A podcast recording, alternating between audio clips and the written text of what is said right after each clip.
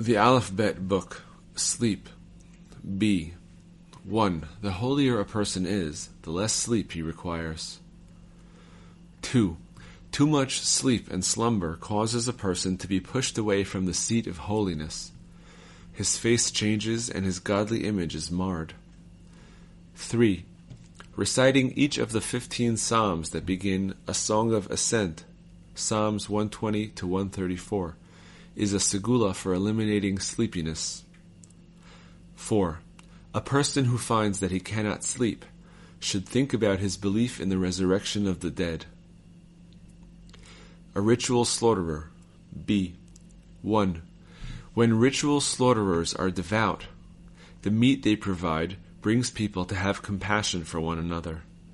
The inverse is also the case, as the meat of ritual slaughterers who are not devout causes people to lack compassion.